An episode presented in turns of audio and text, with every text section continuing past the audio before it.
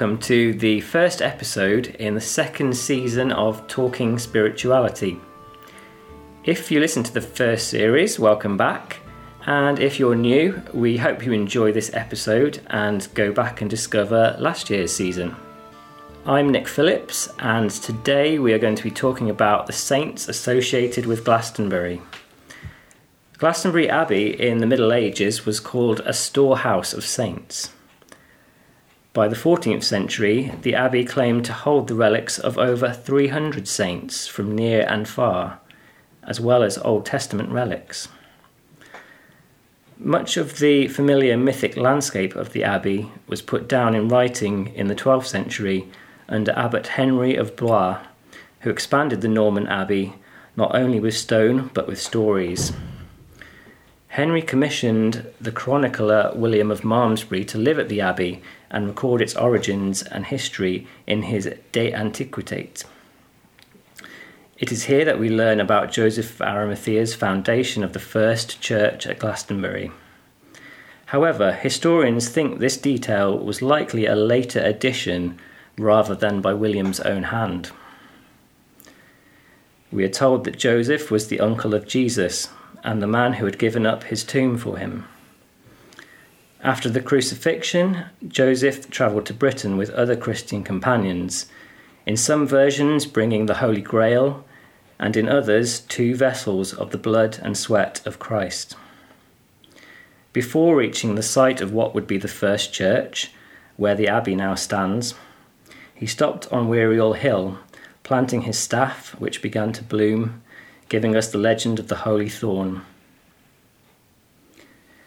Our other sources are the lives of the saints, hagiographies of the life and times and doings of the early pious Christians.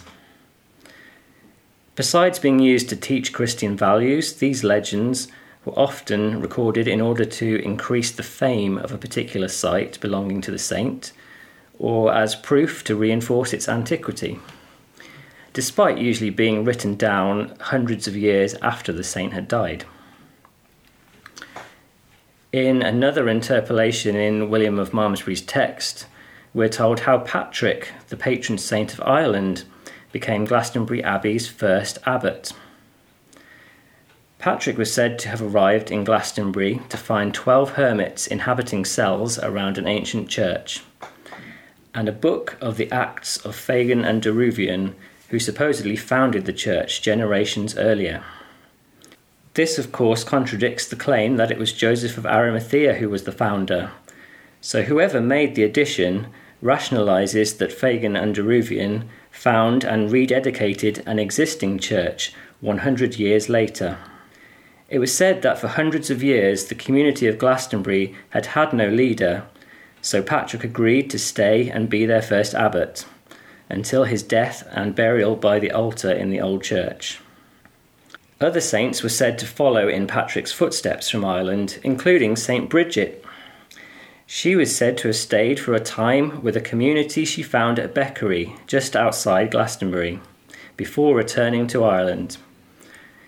St. Benignus was recorded as Patrick's successor as abbot after following him from Ireland, and another follower was St. Indracht, travelling from Ireland to visit the grave of Patrick, but who was ambushed and killed along with his companions at Shapwick in the Avalon marshes, not far from Glastonbury.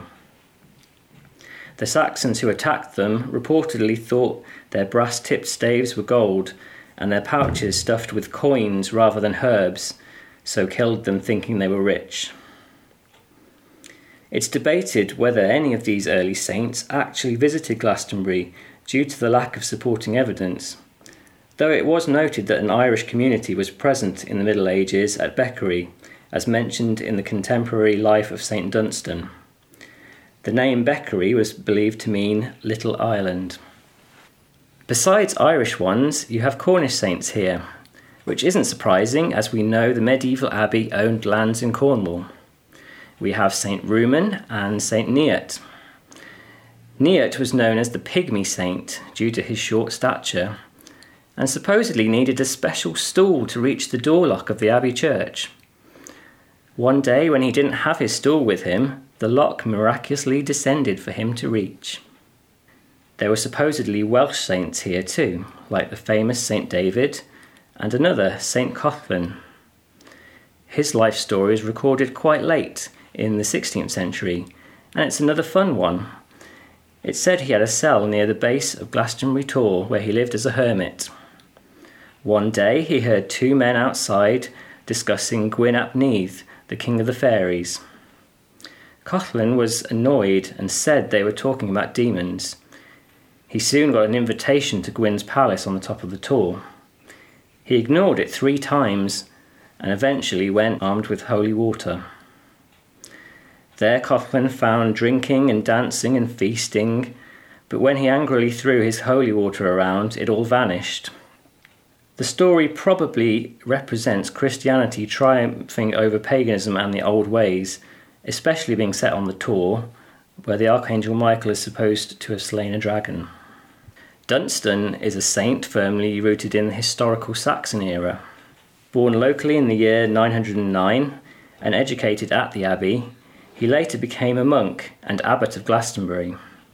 Dunstan not only greatly expanded the abbey, but introduced the rule of St. Benedict that the monks continued to live by right up to the dissolution of 1539. Besides the facts about his life, many colourful stories of Dunstan survive, including one about his altercation with the devil. Dunstan was known to be an accomplished blacksmith, and one day the devil approached him at his forge to tempt him. Dunstan grabbed the red hot iron tongs from the fire and pinched the devil by the nose, making him howl. Various versions of this story exist in folklore right up to modern times, and you can see the episode depicted in a stained glass window in St Patrick's Chapel. Now it's time to introduce my guest for today's episode, Prebendary David McGeoch, who is the Vicar of Glastonbury. Welcome, David. Hello. Now, when I mentioned I was going to do an episode on saints, you were quite interested to come on for a chat. What is about them that you find interesting? Well, from all the saints that you've mentioned, Nick, I think it helps us to connect. So, Joseph Arimathea, for example, it helps us to connect with Jesus which links us obviously to the Bible mm-hmm. uh, and to Easter Day and uh, so on and so forth. With St. Patrick, then we have the link to Ireland. Mm-hmm. With St. Dunstan, we have instant recognition with the Abbey itself. Uh, and with the Abbey as the centre of why people come to Glastonbury. So there are all sorts of reasons why these saints excite me in different ways. For myself, um, and you have to excuse the shameless self promotion here, but uh, going back several years before I even worked at the Abbey, I wrote a whole chapter on the Glastonbury Saints in my book, uh, Celtic Saints of Western Britain, which I dug out in advance to remind myself of some of the stories. Um, I particularly like learning about the ones that tie in other places in the surrounding landscape, so like Bridget at Beckery, Indracht at Shapwick, and Benignus, who I believe was associated with Mere. Um, but his body was translated to Glastonbury, uh, to the site of what is now St Benedict's Church, um, which up to the 17th century was called St Benignus's Church. Um, do you have any favourites? Well, my favourite locally has to be St Benedict, really. Yeah. Because St Benedict is all about the rule of life, mm-hmm. and from the rule of life is about hospitality and from a Christian perspective, looking out, it's all mm. about hospitality and welcoming people yeah. in. And the de- and the abbey was definitely we know was a huge place of hospitality for pilgrims in the Middle Ages right up to today. Well, absolutely. St John's is uh, since its reordering has been seen as a hospital in the medieval times when pilgrims came to the abbey and so they would come and get a meal their clothes would be washed, they'd be able to rest overnight, and then they'd literally step over the road then for cleansing yes. from a spiritual perspective. Yes. So again, as you say, hospitality is mm-hmm. absolutely key. Yeah, yeah. And probably the most intrinsic to Glastonbury is Joseph of Arimathea. Um, not only a major part in the legend of the founding of the abbey, but directly linking to the time of Christ, which you mentioned. Um, and his being here is seen as um, it's by no means impossible, as um, we know there was a trade between the southwest of England and the Middle East, um, which I think is where that saying Joseph was in the tin trade comes from. Um, do you think he's the most important to the Glastonbury story? Yes, I do. I mean, people come from all over the world to get something from Joseph Arimathea, and of course the Holy Thorn, which we've mm-hmm. not mentioned. And the Holy mm-hmm. Thorn, as you said right at the beginning, is allegedly where he put his staff in and it became mm-hmm. a thorn and so on. And the thorn only uh, flowers twice a year. Christmas, well, nothing exciting about that. Christmas, as far as I know, is always on the 25th of December. But it also flowers at Easter, and Easter, of mm-hmm. course, is a movable feast, literally. Yeah. Uh, and, and again, at St John's, when we reordered, we, we dedicated a chapel to St Joseph Arimathea because so many people come into the church looking mm-hmm. for something of Joseph. Do you uh, find that's a popular spot within the church, some sort of focal Absolutely, absolutely. Mm-hmm. And the oldest window that we have in the whole of Somerset is in St John's Church, a medieval window, which is of the cruet oh, uh, yes. and the cross. Yes, uh, which is you know depicting Joseph Arimathea. Yeah, that was was that used as one of the, um, the abbot's arms, I think. That's right. Yeah. Yes, it was. Yeah, yeah, yeah. yeah. So I think yes, very important. And um, what message do you think we should take away from his story? That's a very good question because I think it depends what pilgrims are looking for in terms of a message. Uh, but I think it gives a message of, of hope uh, in that the flower itself from the thorn, mm-hmm. the hope is that, of course, it will flower twice a year. Mm-hmm. And, and I think also of miracle you know, there is lots of myths about the miracles and mm-hmm. healing of Glastonbury. Yeah. And it is a miracle, quite frankly, that this amazing tree flowers twice and it's come from Joseph mm-hmm. Arimathea. Mm-hmm. I think that's why people come to see the tree, actually. And the fact, as we often know locally, that, that the trees scattered around become very, very important for people for all sorts of reasons. You know, people hand fast around a tree, they'll put ribbons on a tree that yeah. represent some prayers that they've left. So it is. It is about hope, love, and healing and miracle. I think really. Yeah. Yeah. Yeah. I think um, some of the listeners might not know we have several um, descendants of this holy thorn around. So there was one on the hill, um, which sadly got vandalised. Um, there's a couple in the abbey, and then there's the one in St John's churchyard, which is the one where we send cuttings to the Queen at Christmas. Yes, again, when you say it's important, um, yeah. it's important to the local community too, not but just also, those that come and visit. So, for those that don't know, we have this wonderful tradition that the mayor of Glastonbury, and that tends to change every year, the eldest child of St John's Infant School, and the mm-hmm. vicar of the day, we, we get all the community together so, Nick, I think you've probably been as well. Mm-hmm. Uh, people from the Abbey, from all over, and we cut this thorn. Huge, huge thing. St. John's sing a little song that they've written mm-hmm. about the Holy Thorn, and then, yes, it's ceremoniously sent to Her Majesty, and she writes back uh, in January always saying thank you so much. But most importantly, and I said right at the beginning, it's about connectedness yeah. with saints. One of the great things from the Queen is that she let slip some years ago that the Holy Thorn always sits on her dining room table mm-hmm. on Christmas Day. So again, we have that connectedness yeah. with Her Majesty on Christmas Day. Yeah. Going back to the late inclusion of St. Collen, um, it's quite strange that this saint from Llangollen in Wales who has no churches dedicated to him in Somerset, would have this colourful episode here. And I think it might show uh, the influence that Glastonbury and its legends had by this time, um, the, the late 16th century, for Welsh writers to want to be associated with it. Um, and as I mentioned, there were meant to be 300 plus saints' relics here and some big names too, like Patrick and David, who have other places in Ireland and Wales claiming to have their graves. Um, the Abbey had some power to be able to hold their own against these claims. Even Dunstan was disputed. He became Archbishop of Canterbury after being Abbot of Glastonbury, so the two places had a fierce rivalry over who really owned the saint's bones. Um, in the cases of the more famous saints, you end up with multiple claims, like um, with Saint Anne, whose head I think is meant to be in about seven different places. Um, it's interesting, uh, this is something I've mentioned in a previous episode, that Glastonbury never claimed to have the body of Bridget, um, but said that all she left behind was some belongings. Um, is that something you've thought about before? Why, why we don't have her here? It isn't actually, no, um, because as you say, so many people have claims of so Yeah. many different things. It's a bit like you go to a castle uh, and you're told that this is where so and so died because there's blood on the floor, and then you go to another castle Mm. Yeah. and you hear the same. Yeah. So no, it hasn't really And crossed my the- mind. I know Ireland has some um, very strong um, connections with you know with bridges, so perhaps they just couldn't dispute that one. But but Mm. we we did manage it with Patrick. yeah, um, there's quite a mixture here. We've got Celtic, Saxon, and even biblical saints. Um, a lot are non-canonical, which means they're they're not officially recognised by the Catholic Church, but had local importance nonetheless. Um, of course, saints are more important within the Catholic faith. Um, how are they viewed within the Church of England? I think that's quite a mixed question actually, Mm-hmm.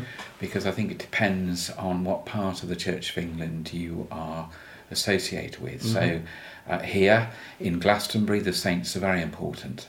And of course, St John's had a huge Catholic connection. It was the Catholic Church Yeah. for a long time, of course, uh, before the Reformation. And so we pray through the saints, just as the Catholics pray through the saints here uh, at St John's and St Benedict's. Whereas uh, some churches that are quite what we call low church, evangelical churches, acknowledge the saints that they may or may not have existed, but don't really say or do much with them. Okay. I would just say that, you know, as somebody who presides and celebrates at St Patrick's Chapel here in the Abbey, and those of you who've not yet visited it, it's the most glorious small chapel with an unusually stone altar. I say that because there aren't many stone altars around now. I get this incredible sense that so many people before me, monks and abbots alike, have celebrated on that site. And indeed, mm. whether St Patrick or St Dunstan or any of our local saints pass through doesn't really matter. It's the sense that you get at the time. And so mm-hmm. saints do have a significance both as a priest and for a Christian, and also for those who are seeking. So we said earlier about Joseph Arimathea. Uh, I think Joseph Arimathea is extremely important for what we've said, but also St Dunstan. You know, St Dunstan at Baltonsborough, which is the church that's dedicated around here to St Dunstan, and Baltonsborough is a village about five miles from here. If you talk to the people of the village, St Dunstan's really important Yeah. to them. They keep the day, they keep all sorts of other things to do with St Dunstan during the year. I guess because they're you know these are real people. We know we know for a fact that Dun- Dunstan was a real person, right, so yeah. it's that kind of connection. These Yeah. are Yeah. real real people. Um, yeah. Um, what what influence do you think that the the saints and their stories can have today? Um, do you think they're useful for children to learn? I do. Let's let's go back firstly to St Benedict. Um, we have a school named after Yes, St Benedict, uh, and so consequently, uh, the schools do a lot of work on what St Benedict is all about. We've already talked about hospitality. We've talked about uh, the rules. We've talked a lot about prayer to children, and I think that's very important in this day and age. Children live with noise uh, nowadays, and actually, Benedict is anything but noise. So we encourage children to sit back and to reflect and to be silent. So yes, I think it's very so important. there's kind of fundamentals. Yes, yes, and then you've the got stories. and then you've got St John's um, School. Of course, they associate with uh, Joseph Arimathea, as we already said, because Mm-hmm. they come across. Then we've got St Dunstan's School. Yes. Um, so they yeah, also- they're, they're kind of woven through Yeah, local so life. I think I think children really resonate with Yeah. these saints, absolutely, uh, and I think probably more so now than they did perhaps even fifty or sixty years ago. Okay, that's interesting. So now, before we forget, the the place of the saints in the Catholic Church is um, was as an intercessor, a sort of advocate that passes on your prayers to God, in hopes that um, perhaps God will take more notice. Um, a practice which, um, as far as I know, is is very much not present in the Anglican tradition.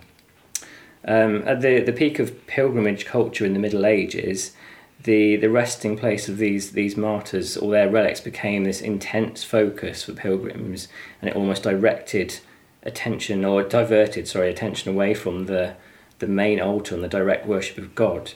Um, today, with a lot of these relics no longer surviving, the pilgrim, pilgrimages that um, take place here now seem to be more about being in the place. These special places that bring us closer. Um, do you think this physical dimension is important or helpful part of the spiritual journey, being in or near these holy places? Okay, we, I think we come full circle in our conversation, Yeah. which is as we started about connectedness. I think that's exactly what this is about. Is that when you stand in St Patrick's Chapel, you have that connectedness with Yeah. St Patrick. When you stand in front of a holy thorn, you have that connectedness with Joseph Arimathea, and so the list goes on. So yes, I Mhm. do, I do think these physical spaces are more important probably than ever. hmm Um, and I don't think people question so much whether the saint was actually there and, and whether the myth, legend, call it what you like, is true. hmm It becomes less important to the place. Hmm I mean, the, these these places that we, we know where they were sort of packed with these relics, and the people were, you know, visiting in high numbers, and there was so much like devotion going on there throughout the centuries.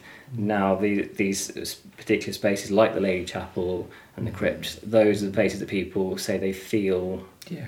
the most, Yeah. even though there's n- there the things aren't there for them to see, Yeah. the, the the physical things. They just get the sense Mm. Of being in that space. I'll give you a very practical example, and I'm sorry to uh, say again about the reordering of St John's Church, but it's very relevant to this that in what is now the Joseph of Arimathea Chapel, we had a vault. The vault had come from outside, probably around 300 years ago, it was moved uh, inside the church, uh, and it had JA engraved on it. Mm. And lots of people really believe that Joseph Arimathea's relics were in that vault. And since we've moved the vault outside, the amount of people who have been horrified that we've moved relics or indeed have displaced them have been quite upset. I'm able to say that through an archaeologist that actually the vault had three different sides to it for a start off. That JA was engraved probably around 80 years ago. Mm. Um, but therefore, relics have become important to some if they think they're actually there in Mhm. the first place. Yeah. Um, and once you allegedly move them, then you create another difficulty of space. Mm. Um, I think they'll get over it in time. Okay, thank you, David. Um, that's about all we've got time for today. And thank you all for listening. Thank you. This has been a Glastonbury Abbey podcast. Glastonbury Abbey is an independent charity. You can support us by visiting the Abbey, becoming a member, or donating via our website, glastonburyabbey.com.